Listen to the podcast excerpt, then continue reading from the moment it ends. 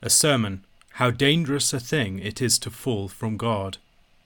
Of our going from God, the wise man saith that pride was the first beginning,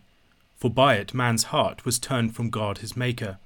For pride, saith he, is the fountain of all sin. He that hath it shall be full of cursings, and at the end it shall overthrow him. And as by pride and sin we go from God, so shall God and all his goodness with him go from us. And the prophet Osee doth plainly affirm that they which go away still from God by vicious living, and yet would go about to pacify him otherwise by sacrifice, and entertain him thereby, they labour in vain, for notwithstanding all their sacrifice, yet he goeth still away from them. For so much, saith the prophet, as they do not apply their minds to return to God, although they go about with whole flocks and herds to seek the Lord, yet they shall not find him, for he has gone away from them. But as touching our turning to God, or from God, you shall understand that it may be done divers ways, sometimes directly by idolatry, as Israel and Judah then did. Sometimes men go from God by lack of faith and mistrusting of God, whereof Esaias speaketh in this wise Woe to them that go down into Egypt to seek for help, trusting in horses, and having confidence in the number of chariots, and puissance or power of horsemen. They have no confidence in the holy God of Israel, nor seek for the Lord. But what followeth? The Lord shall let his hand fall upon them, and down shall come both the helper and he that is holpen. They shall be destroyed altogether. Sometime men go from God by the neglecting of his commandments concerning their neighbours, which commandeth them to express hearty love towards every man, as Zachary said unto the people in God's behalf, Give true judgment, show mercy and compassion every one to his brother, Imagine no deceit towards widows, or children fatherless and motherless, towards stranger or the poor. Let no man forge evil in his heart against his brother. But these things they passed not of. They turned their backs and went their way. They stopped their ears, that they might not hear. They hardened their hearts as an adamant stone, that they might not listen to the law, and the words that the Lord had sent through his Holy Spirit by his ancient prophets. Wherefore the Lord showed his great indignation upon them. It came to pass, saith the prophet, even as I told them, as they would not hear, so when they cried they were not heard, but were scattered into all kingdoms which they never knew, and their land was made desolate. And to be short, all they that may not abide the word of God, but following the persuasions and stubbornness of their own hearts, go backward and not forward, as it is said in Jeremy, they go and turn away from God insomuch that Origen saith, He that with mind, with study, with deeds, with thought and care, applieth and giveth himself to God's word, and thinketh upon his laws day and night, giveth himself wholly to God, and in his precepts and commandments is exercised, this is he that is turned to God. And on the other part he saith, Whosoever is occupied with fables and tales, when the word of God is rehearsed, he is turned from God. Whosoever in time of reading God's word is careful in his mind of worldly business, of money, or of lucre, he is turned from God. Whosoever is entangled with the cares of possessions, filled with covetousness of riches, whosoever studieth for the glory and honour of this world, he is turned from God. So that after his mind, whosoever hath not a special mind to that thing that is commanded or taught of God, he that doth not listen unto it, embrace and print it in his heart, to the intent that he may duly fashion his life thereafter, he is plainly turned from God, although he do other things of his own devotion and mind, which to him seem better and more to God's honour. Which thing to be true we be taught and admonished in the Holy Scripture by the example of King Saul, who being commanded of God by Samuel that he should kill all the Amalekites and destroy them clearly with their goods and cattles, yet he, being moved partly with pity, and partly, as he thought, with devotion unto God, saved Agag their king, and all the chief of their cattle, therewith to make sacrifice unto God. Wherewithal God, being displeased highly, said unto the prophet Samuel, I repent that ever I made Saul a king, for he hath forsaken me, and not followed my words. And so he commanded Samuel to show him. And when Samuel asked wherefore, contrary to God's word, he had saved the cattle, he excused the matter partly by fear, saying he durst do none other, for that the people would have it so, partly for that they were goodly beasts. He thought God would be content, seeing it was done of a good intent and devotion to honour God with the sacrifice of them. But Samuel, reproving all such intents and devotions, seem they never so much to God's honour, if they stand not with his word, whereby we may be assured of his pleasure, said in this wise Would God have sacrifices and offerings, or rather that his word should be obeyed? To obey him is better than offerings, and to listen to him is better than to offer the fat of rams. Yea, to repugn against his voice is as evil as the sin of soothsaying, and not to agree to it is like abominable idolatry. And now, forasmuch as thou hast cast away the word of the Lord, he hath cast away thee, that thou shouldest not be king. By all these examples of Holy Scripture, we may know that as we forsake God, so shall he ever forsake us. And what miserable state doth consequently and necessarily follow thereupon, a man may easily consider by the terrible threatenings of God. And although he consider not all the said misery to the uttermost, being so great that it passeth any man's capacity in this life sufficiently to consider the same, yet he shall soon perceive so much thereof that, if his heart be not more than stony, or harder than the adamant, he shall fear, tremble, and quake to call the same to his remembrance.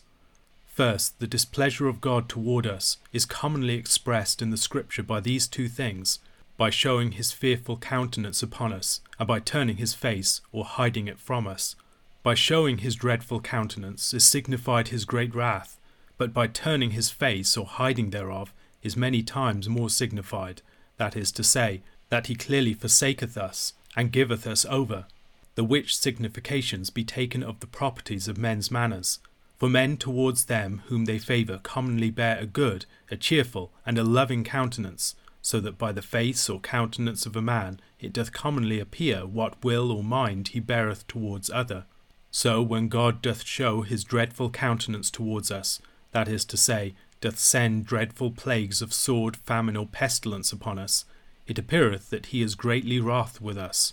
But when he withdraweth us from his word, the right doctrine of Christ, his gracious assistance and aid, which is ever joined to his word, and leaveth us to our own wit, our own will and strength, he declareth then that he beginneth to forsake us.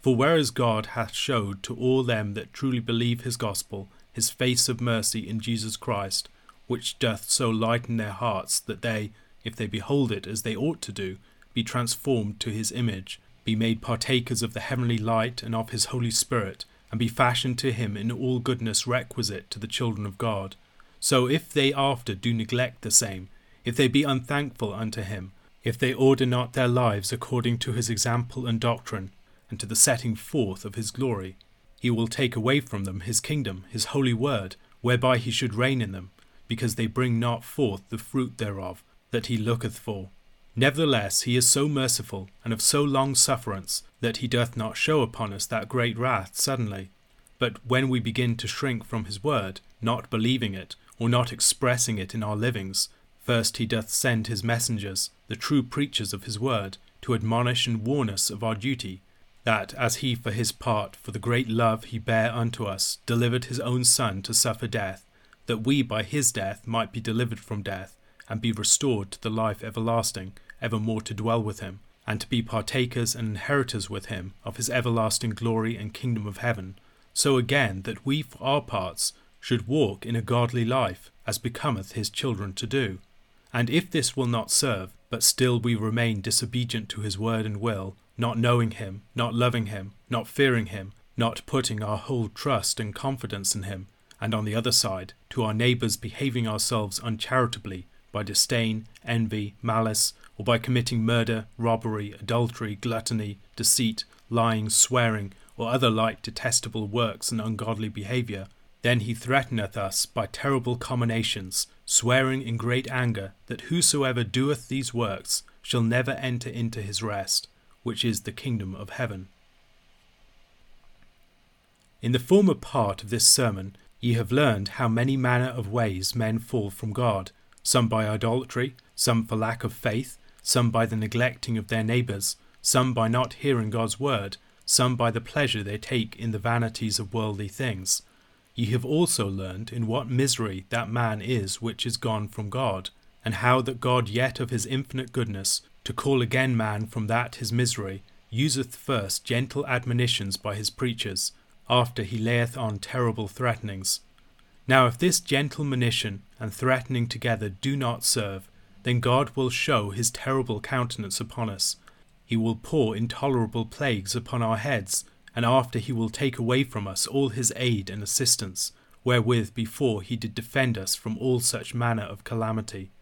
As the evangelical prophet Esay, agreeing with Christ's parable, doth teach us, saying that God had made a goodly vineyard for his beloved children, he hedged it, he walled it round about, he planted it with chosen vines, and made a turret in the midst thereof, and therein also a winepress. And when he looked that it should bring him forth good grapes, it brought forth wild grapes. And after it followeth, Now shall I show you, saith God, what I will do with my vineyard. I will pluck down the hedges, that it may perish. I will break down the walls, that it may be trodden under foot. I will let it lie waste, it shall not be cut, it shall not be digged, but briers and thorns shall overgrow it, and I shall command the clouds that they shall no more rain upon it. By these threatenings we are admonished and warned that if we, which are the chosen vineyard of God, bring not forth good grapes, that is to say, good works, that may be delectable and pleasant in his sight when he looketh for them, when he sendeth his messengers to call upon us for them,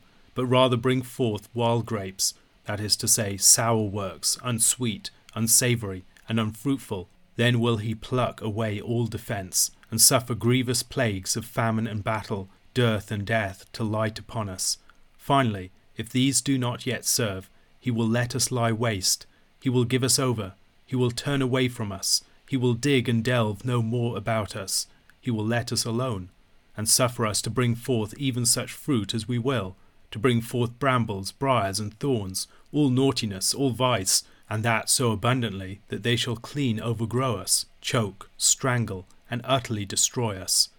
But they that in this world live not after God, but after their own carnal liberty, perceive not this great wrath of God towards them, that he will not dig nor delve any more about them, that he doth let them alone even to themselves. But they take this for a great benefit of God, to have all at their own liberty, so that they live as carnal liberty were the true liberty of the gospel. But God forbid, good people, that ever we should desire such liberty. For although God suffer sometimes the wicked to have their pleasure in this world, yet the end of ungodly living is at length endless destruction. The murmuring Israelites had that they longed for. They had quails enough, yea, till they were weary of them. But what was the end thereof? Their sweet meat had sour sauce. Even whilst the meat was in their mouths, the plague of God lighted upon them, and suddenly they died. So if we live ungodly, and God suffereth us to follow our own wills, to have our own delights and pleasures, and correcteth us not with some plague, it is no doubt but he is almost utterly displeased with us. And although it be long or he strike, yet many times when he striketh such persons, he striketh them at once for ever so that when he doth not strike us, when he ceaseth to afflict us, to punish or beat us, and suffereth us to run headlings into all ungodliness and pleasures of this world that we delight in, without punishment and adversity, it is a dreadful token that he loveth us no longer, that he careth no longer for us, but hath given us over to our own selves, as long as a man doth prune his vines, doth dig at the roots, and doth lay fresh earth to them, he hath a mind to them, he perceiveth some token of fruitfulness that may be recovered in them. But when he will bestow no more such cost and labour about them, then it is a sign that he thinketh they will never be good. And the father, as long as he loveth his child, he looketh angrily, he correcteth him when he doeth amiss. But when that serveth not, and upon that he ceaseth from correction of him, and suffereth him to do what he list himself, it is a sign that he intendeth to disinherit him, and to cast him away for ever so surely nothing should pierce our hearts so sore and put us in such horrible fear as when we know in our conscience that we have grievously offended God, and do so continue, and that yet he striketh not, but quietly suffereth us in the naughtiness that we have delight in.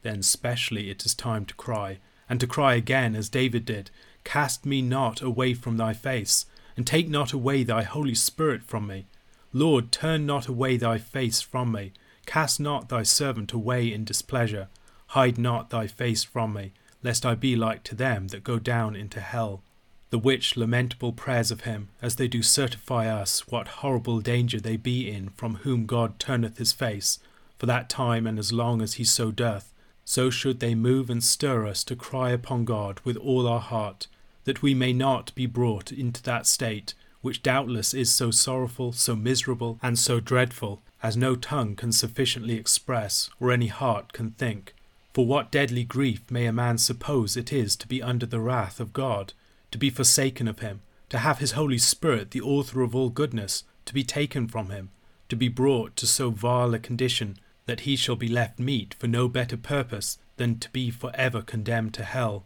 For not only such places of David do show that upon the turning of God's face from any persons they shall be left bare from all goodness and far from hope of remedy, but also the place rehearsed last before of Esay doth mean the same, which showeth that God at length doth so forsake his unfruitful vineyard that he will not only suffer it to bring forth weeds, briars, and thorns, but also further to punish the unfruitfulness of it. He saith he will not cut it, he will not delve it, and he will command the clouds that they shall not rain upon it, whereby is signified the teaching of his holy word, which St. Paul after a like manner expresseth by planting and watering, meaning that he will take that away from them, so that they shall be no longer of his kingdom. They shall be no longer governed by his Holy Spirit, they shall be put from the grace and benefits that they had, and ever might have enjoyed through Christ. They shall be deprived of the heavenly light and life which they had in Christ whiles they abode in him. They shall be,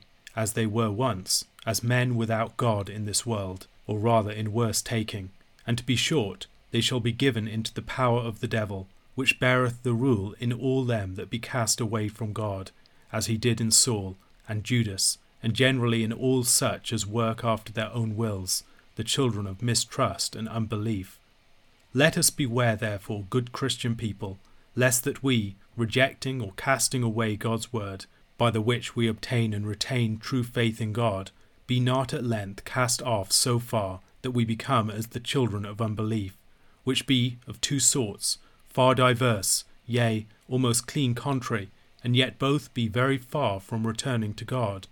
The one sort, only weighing their sinful and detestable living with the right judgment and straightness of God's righteousness, be so without counsel, and be so comfortless, as all they must needs be from whom the spirit of counsel and comfort is gone, that they will not be persuaded in their hearts, but that either God cannot, or else that he will not, take them again to his favour and mercy.